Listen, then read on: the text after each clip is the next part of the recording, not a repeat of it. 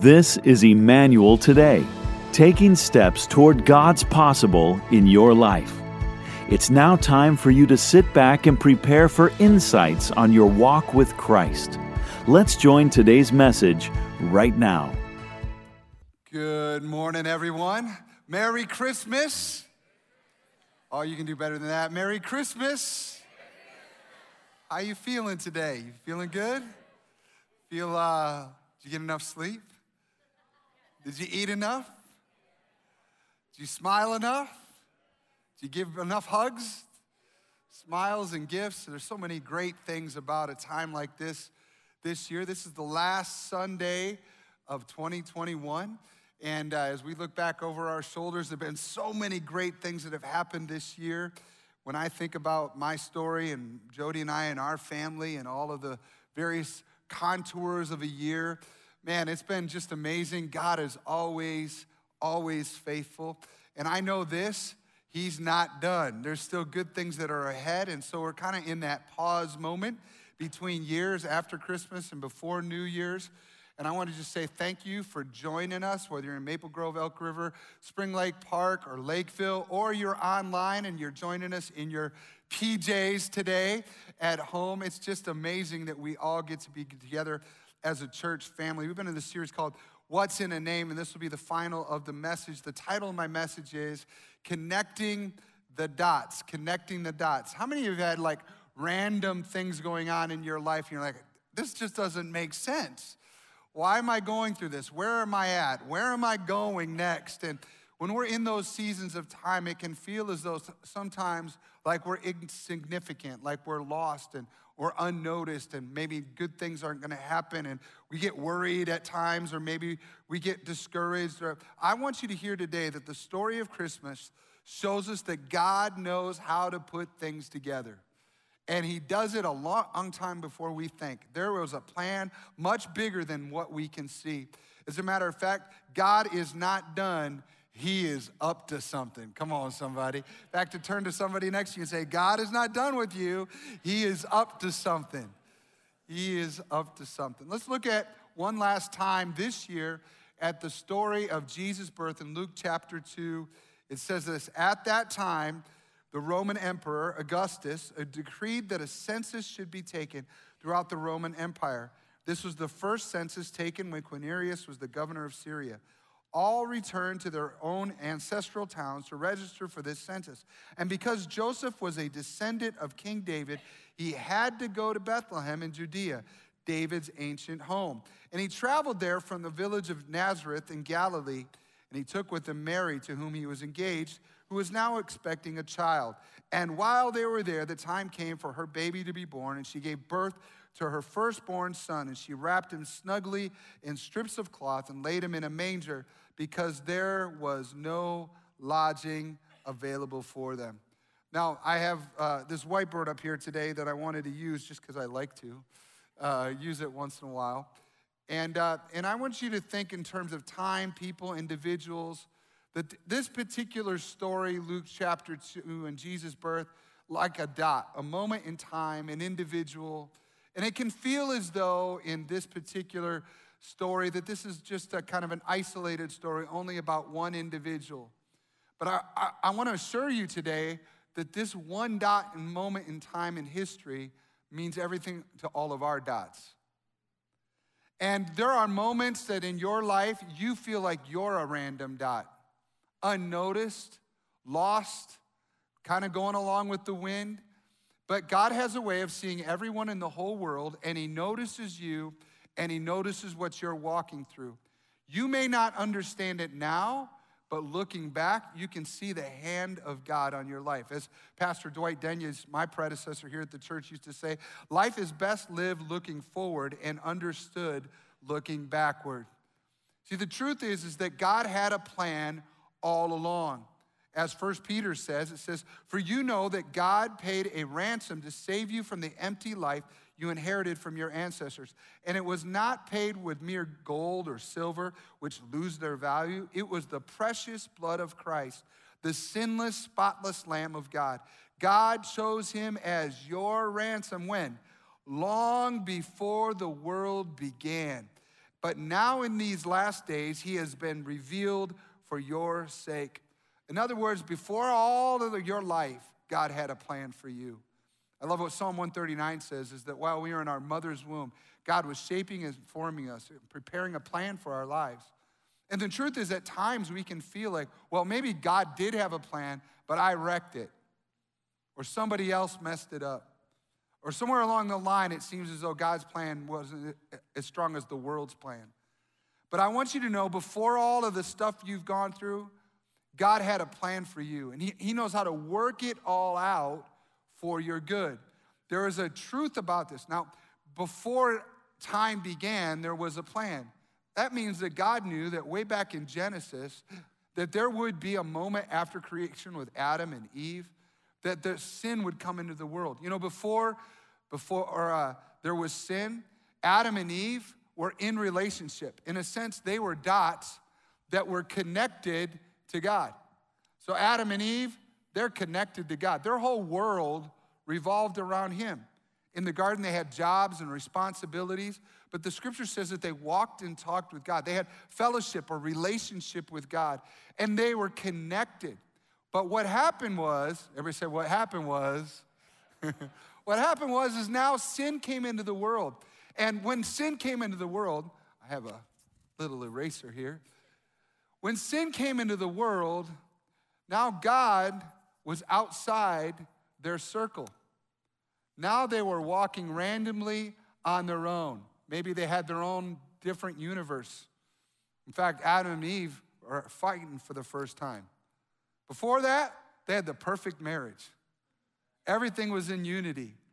But after sin came into the picture, how many know sin messes relationships up? And I'm not just talking about husbands and wives, but it messes up all of our relationships. Sin is a mess. But Jesus can turn a mess into a message, right? And the truth is, as you look at the Old Testament to the New Testament, there's all kinds of amazing things. This is why I am committed to preaching the Word of God. You could look at a random verse or a random story of an individual in the Bible, all the way through the Bible, and you could think, oh, that's just an isolated story. But that's not true because, in, as a matter of fact, when you look at different random stories throughout the scripture, you'll see things like a guy named Abraham. Abraham was just a dot in a story and maybe a good epic movie or two in it a trilogy, if you will. Okay? And maybe, maybe that was a good story, but the reality is hidden within his story. As he learned to discover God, he started off as a pagan. He had idols in his house. He had to get rid of his idols. God says, I want you to go yonder. And on the journey, he begins to hear the voice of God, and he was the first person of faith. Hebrews says he's the father of faith. There's a, there's a storyline to him over his many decades. He believed God's promise. God said that he would have a son. In fact, not only would he have one, but his descendants would be as numerous as the seashore, the stars in the sky. And so he believed that even though in his own life he didn't experience it. And at different points of his life, if you follow Abraham's story, you'll discover he had reason to give up on God. Well, the promise hasn't come true yet. And I've just gone through this pain and all this experience. But he persevered and had faith. And because he did, he had a son. And that son eventually had a son who had multiple sons, who had multiple sons, became the nation of Israel. Eventually, that would lead to the, the genealogy of Jesus. So you see, each individual storyline has a b- bigger thing going on than just what we see. Or think about somebody like Moses. Moses was another dot. Moses was just this kid born in a foreign land. He was an immigrant in Egypt as an Israelite.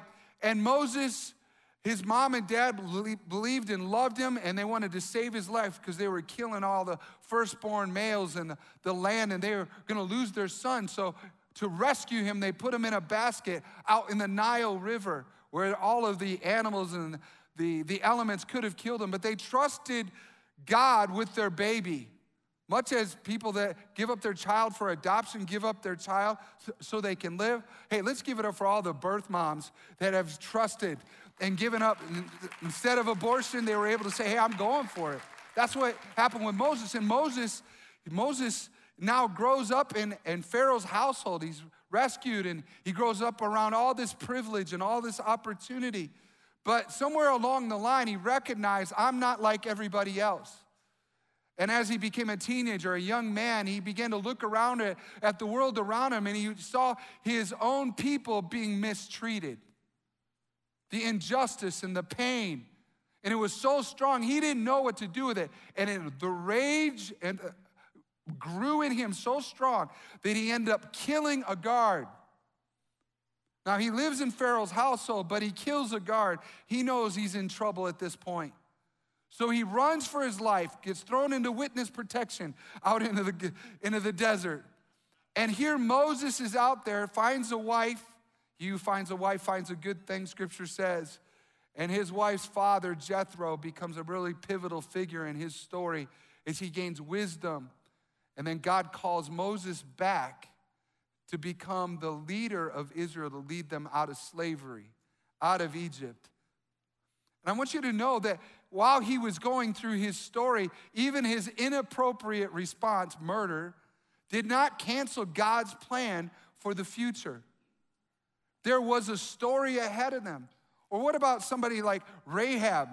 Rahab was a, a prostitute, not even an Israelite, living in a foreign land and, and not living as most of us want our daughters to live. And Rahab You'd think she's just an insignificant story, but because the Bible shows that she's a part of the story and we get to read it, that she saves Israel in a sense and, and puts the, the scarlet over the side of the wall and it becomes the part of this greater story of Jericho's fall. And I want you to know that Rahab, even though she didn't understand in her moment she felt insignificant potentially because she embraced the possibility of God in her story. Now, all of a sudden, a greater story happened through her. And the same possibility is there for you and for me. That if in the middle of our struggle, in the middle of our pain, in the middle of our uncertainty, we trust that God has a bigger plan, He can help us walk through anything, and greater things will happen, not only through us, but through our kids and their kids. Come on, somebody. We can dream big like that. And then eventually, of course, you got the stories of, of Joseph and Mary by the time we get to Luke chapter 2. And in, in, in their stories, you just see hidden individual pathways. Joseph wants to be an honorable man. He finds out that this girl that he's engaged to is already pregnant. And in that culture, that meant bad things for him too, a stain on his reputation. But he hears from God, and God sends this angel to him, and he embraces it and says, Okay, I'll go the, the hard route. And some of us, we've been associated with others that have made mistakes, but we haven't abandoned them because God's called us to love them.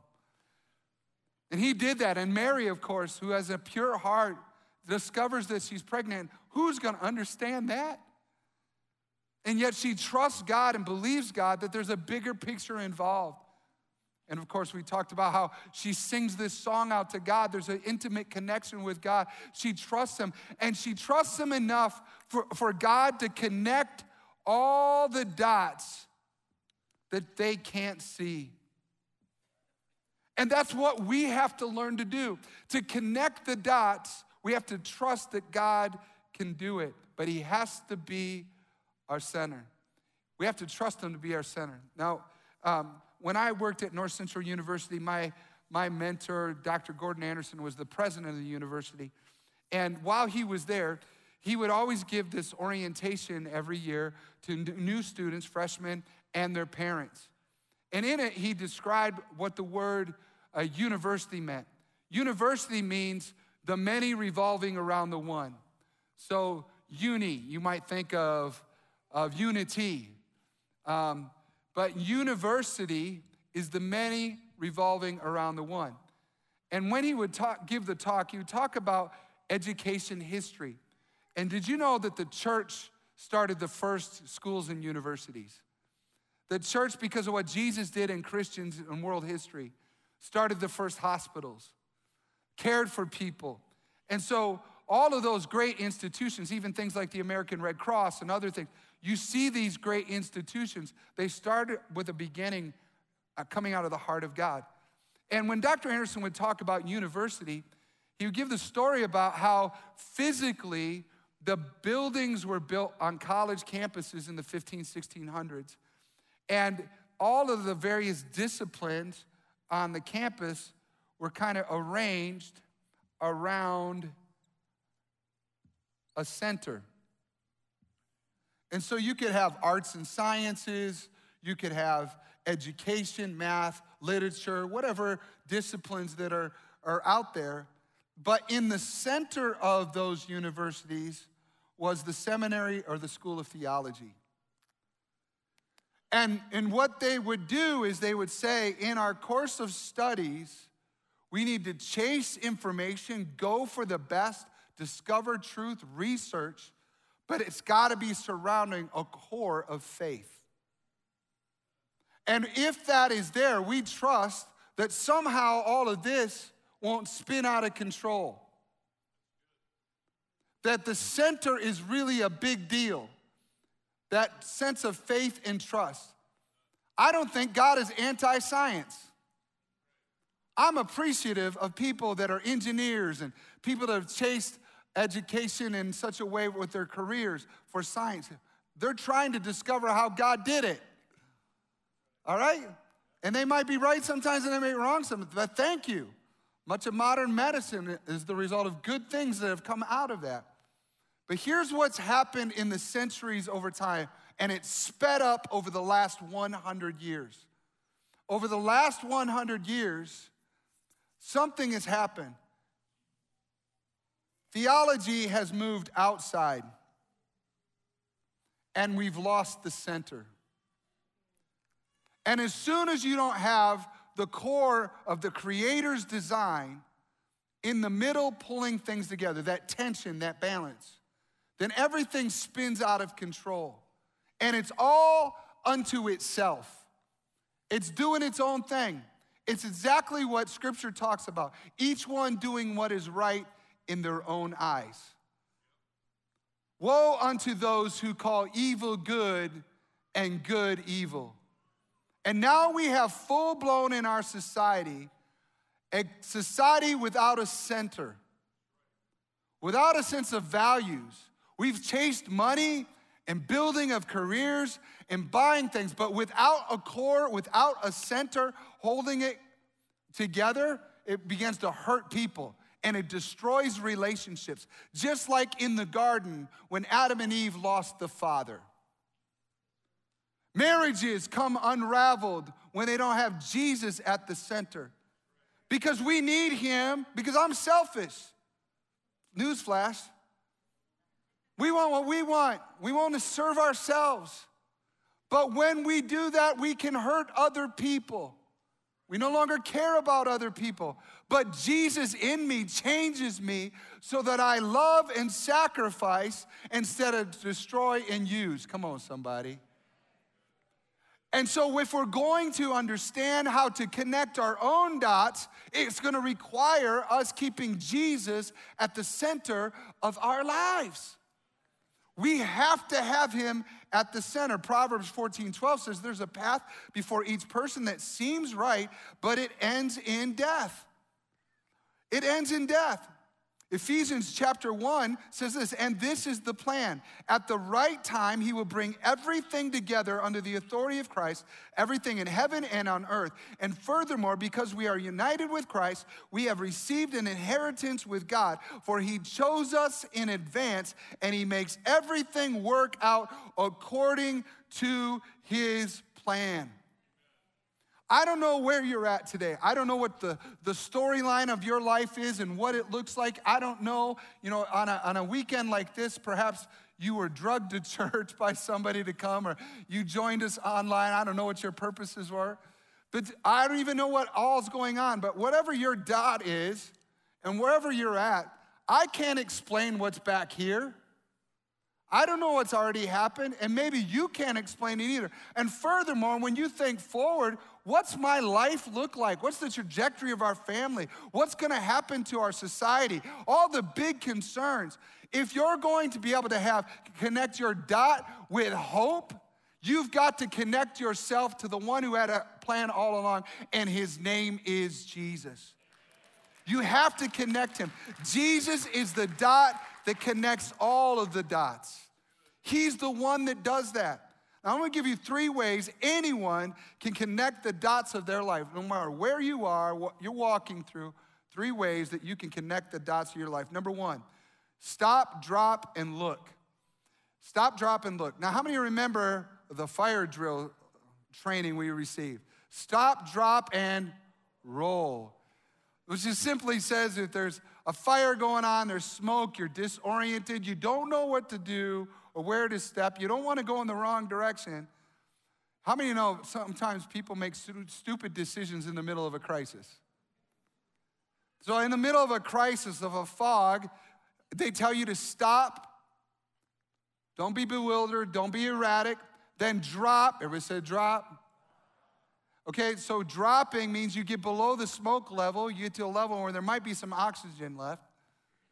And in spiritual terms, if you stop in the middle, whatever it is that you're going through, and you drop and you humble yourself before God, something powerful can happen. You have an orientation that God can speak into. Humility says, I don't see it.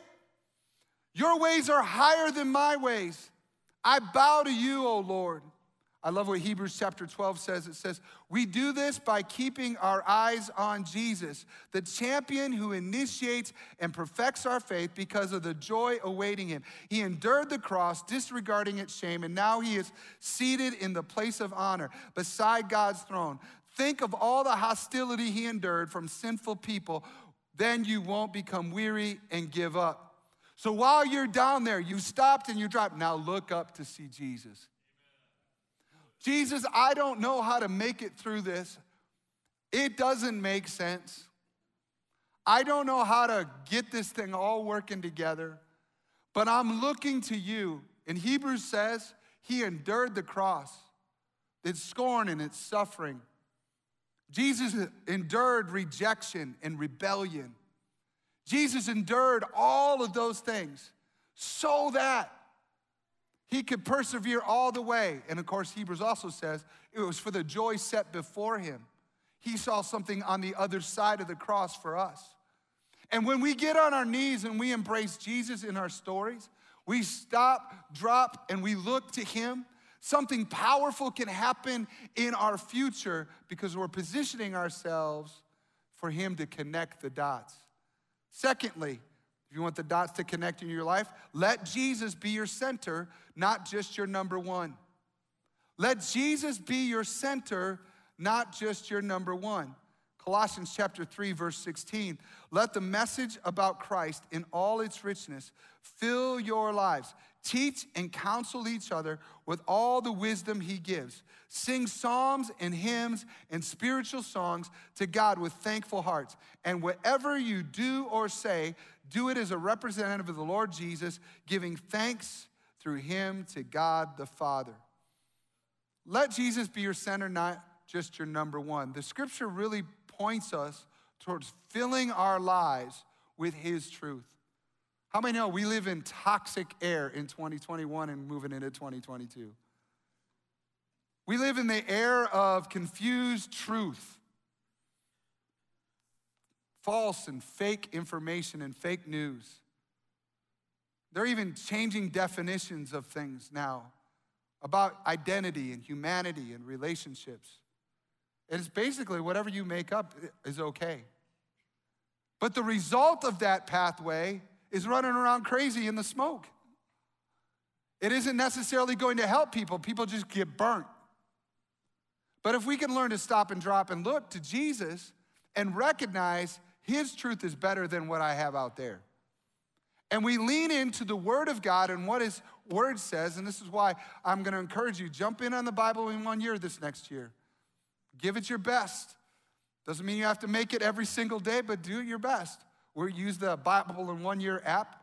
And we go through it as a church. We're going to do it again this year. Nicky Gumbel, the founder of Alpha, does a great job of daily devotions. You can listen to it. I want to encourage you, even if you don't use that one, do something because you got to fill your mind and your heart with the truth of heaven in order to have the clarity when you step up in the smoke and knowing where to go.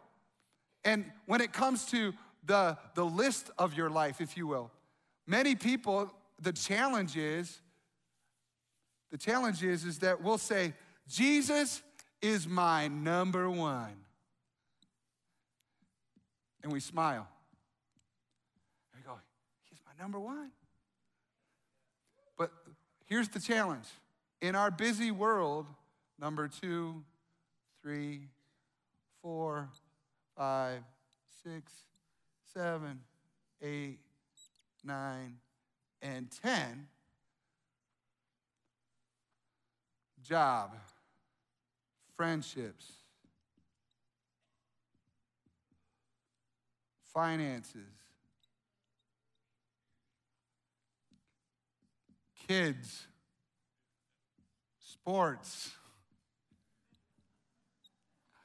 vacations, school. And you, and you go, the list can go on and on and on. Here's the challenge many times the accumulation of all these things outweighs number one. Let's just be honest. It's pretty hard. You know, I've watched over time. I remember when Jody and I, um, when our boys were younger, and we have four sons. Those of you don't know us, and, and each of our, our sons were involved in sports. And we had football and basketball, and there was always an on season, and there was traveling, and they're expected to be at practice. And we were given this kind of maybe they didn't say it directly, but if we wanted our kids to play in high school, then they had to go to all the practices and all the traveling.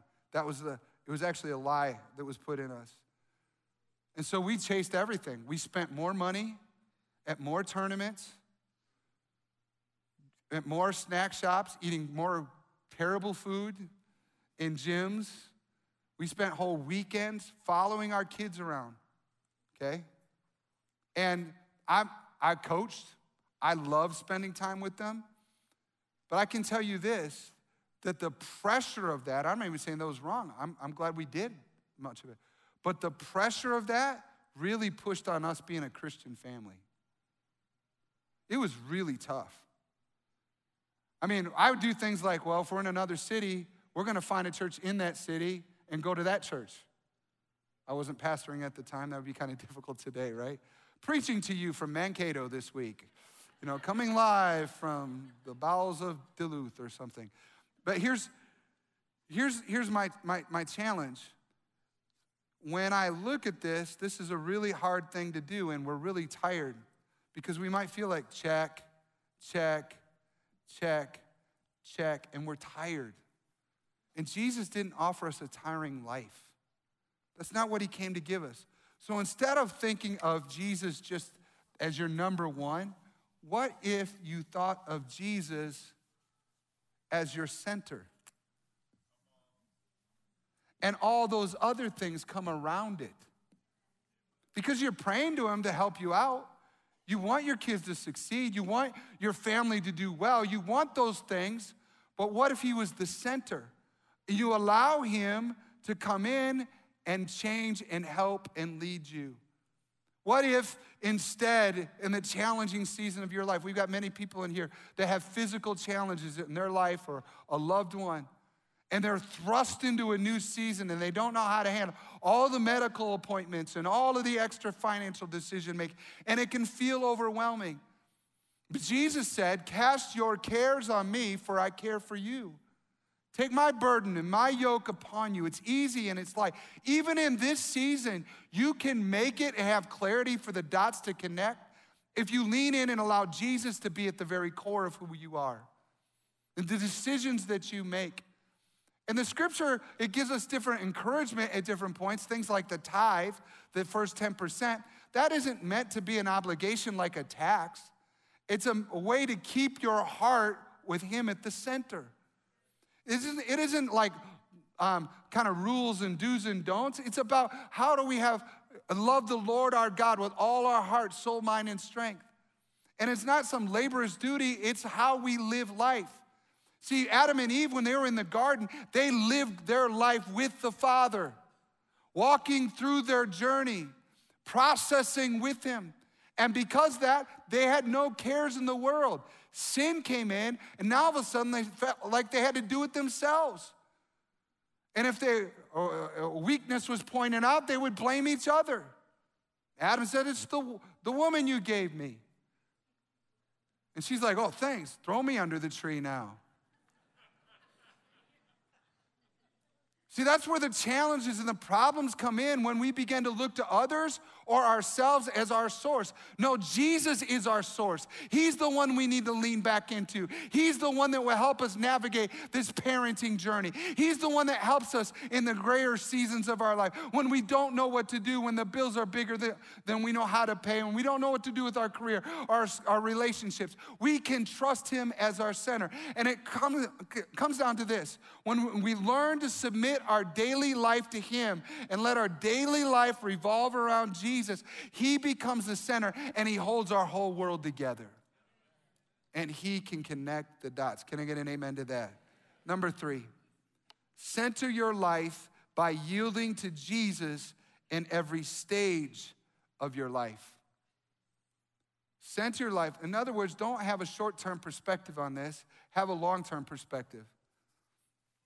I'm going to make good use of this board today. If you thought of your life as a timeline, not just one moment, and the timeline starts here and it goes here, you're a lot of different stages of your life. When you're five or you're 12, got any 12 year olds in church today? Uh, or you're 17 how many know your life was different at 17? The things you were thinking about are 27, or you're like, how are you coming up with these numbers? I'm literally making them up on the spot right now. Or maybe you're 36, or you're 62, or you're 78, or you're 100, and you still got life to live. Come on. Here's the challenge Sometimes when we're so close to the tree, we learned to trust him as a five year old and let him be the center. But as we got older, we, discovered other ways of living, other places to, to depend on. It could be friends. When you go into middle school, you start caring more about what friends think about you than your parents. That's why middle school is brutal, right? But by the time you get to high school, you're here and you know your parents aren't very smart. And you want to do whatever you see on Instagram or TikTok because their life looks really good. And then you go on a journey between 17 and 27. And in there is a whole bunch of discoveries of successes and failures. People that let you down Things you thought were important that weren't so important. Decisions you made when you were 21 that you're paying for at 45. And now all of a sudden, you're going through here. Here's the deal. This is what I'm confident of, church. Every single one of us have to learn to recenter ourselves at every stage. Bring your life back around, revolving around the one coming back around Him and allowing Him, when you fix your eyes on Jesus, the author and the finisher, the champion of our faith, perspective comes into our story. We have clarity about what's going on. We have the capacity to trust, and that He knows how to weave everything together for the good. Romans chapter 8, verse 26 and the Holy Spirit helps us in our weakness. For example, we don't know what God wants us to pray for, but the Holy Spirit prays for us with groanings that cannot be expressed in words. And the Father who knows all hearts knows what the Spirit is saying, for the Spirit pleads for us believers in harmony with God's own will. And we know that God causes everything to work together for the good of those who love God and are called according to his purpose for them. He doesn't say that everything's gonna feel good all the time, that you'll never suffer. No, while you're in your suffering, you're looking to Jesus, who alone knows how to lead you to the next dot. But if you get stuck only focusing on what's bad and what's wrong, who hurt you, you get stuck on that dot for the rest of your life. We've got adults in our society who have never learned to forgive. And because of it, it continues to rob their future.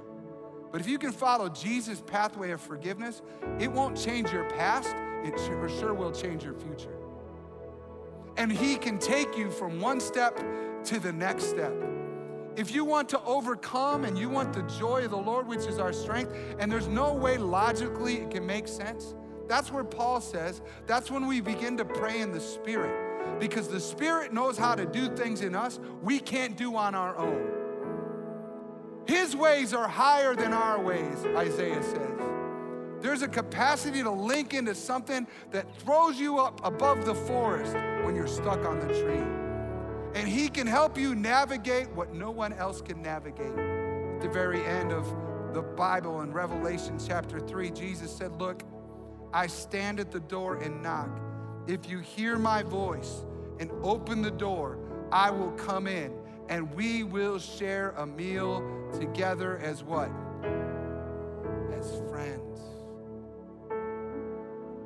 Jesus is outside the door. I know you didn't expect to be here. Hey, hey, I hear you crying. You don't have to be angry. You're not alone. And He's waiting for you. Open the door. Because He's ready to come in. You know what a friend does that a police officer won't be able to do? Friend can sit down and just cry with you. A friend can just join you, be with you. And the beauty of this friend is Jesus can walk you out into your future. I love the old song that I sing when I was young, Sunday school days. He's got the whole world in his hands. He's got the whole world in his hands. He's got the whole in his hands. He's got the whole world in it. He's got you and me, brother. In his hands, he's got you and me, sister. In his hands, he's got you and me, family. In his hands, he's got the whole world in his. You know what we need to learn to do is take whatever our dot is, wherever we are, to look at it in our hands, if you will. In fact, open your hands up, just look at it right now. Once you consider all of life, the things you don't understand and the things you can't control, the things that are going on, the relationships. Maybe you have a friend, a loved one, a son or daughter that's not living right in their own way and their heart is cold. You don't know what to do about it. It's in your hands. Eh, it's tough. He needs you to open the door and put it in his hands. To let it go. In fact, wherever you are right now, I want you to think about where you're at and just take that world. Your eyes are open. You're thinking about what's in your hands. I want you to trust Jesus with your future. Let Him connect your dots. Lift your hands up to heaven right now where you're at. Jesus, we just come before you right now and we trust you. Forgive us for trusting in other things, for being insecure. Forgive us of going down a pathway that you didn't call us to go down. Forgive us, Lord, We're trying to run it and fix it on our own. Lord, we don't want you just to be number one in our life. We want you to be the center of our life. We release our pain, our worries, our concerns, and we say we trust you, Jesus. We stop, we drop, and we look up, and we simply say, Oh God, we're looking to you, Jesus. You did it. You made it from dot to dot to dot all the way to the cross, into the tomb, and then you resurrected. We know we can trust you.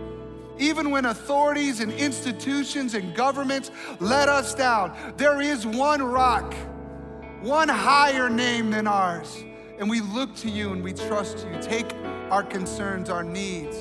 We ask today that, Lord, you would take it from here, turn it around.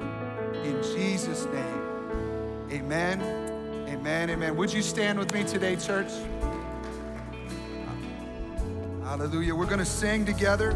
Pastor Nathan will come up in a few moments. If you need to give your life to Christ, I want to encourage you, you can do it. You can even talk to him right now and say, Jesus, I'm yours. We'll pray that prayer in a minute. We're also going to have prayer at the end of the service. Our prayer teams are going to come up in just a couple minutes. And I want to encourage you, if you have any need in the dot of your life, take advantage of that moment and pray. But before we do that, let's like hit enter on the message and allow God to turn around. Just lift those hands back up to heaven. Begin to say, Jesus, I'm here right now. Thank you Thank you for carrying me up to this moment. Thank you in 2021. You have been faithful. Lord, you have done what I could not do. And turn in the corner, and I trust you. You're going to turn this thing around. Father. You're worthy, God. I'm praying, come on. I'm praying, God, come and turn this thing around. God, turn it around. God, turn it around. God, turn it around. I'm calling on the name. I'm calling on the name that changes everything. God, turn it around. God, turn it around. God, turn it around. Sing that again now. And God, turn it around. God, turn it around. God, turn it around. And all of my hope is in the name, the name of Jesus. Breakthrough will come, come in the name, the name of Jesus. I'm praying, come on. I'm praying, God, come and turn this thing around. So God turn it around. God turn it around. God turn it around. I'm calling on the name. Come on. I'm calling on the name. Yeah. It changes everything. Turn it around. God turn it around. God turn it around.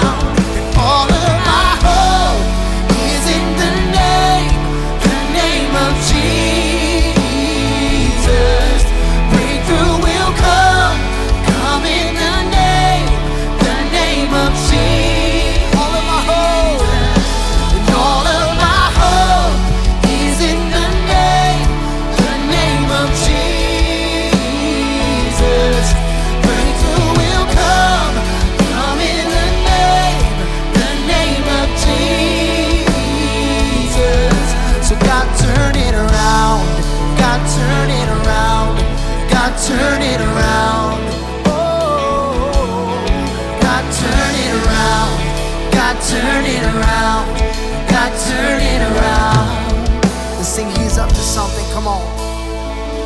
He is up to something. He is up to something. God is doing something right now. Right now, He is up to something. He is up to something.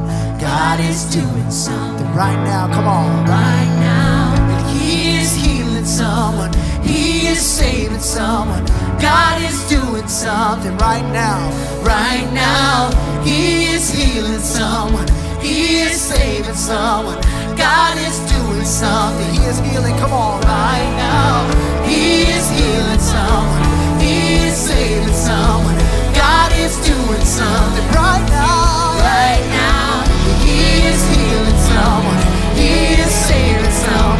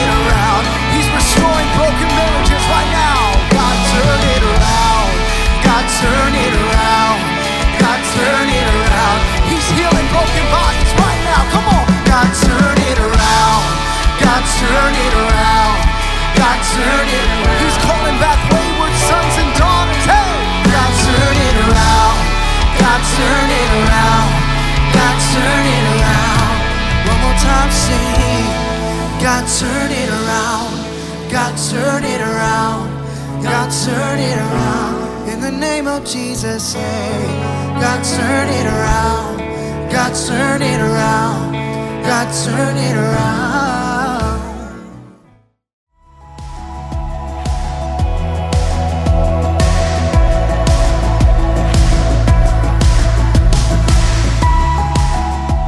A great day. God is on the move. And I want to take a moment to celebrate those who just said yes to following Jesus. Or maybe you're reconnecting with Him in this Christmas season.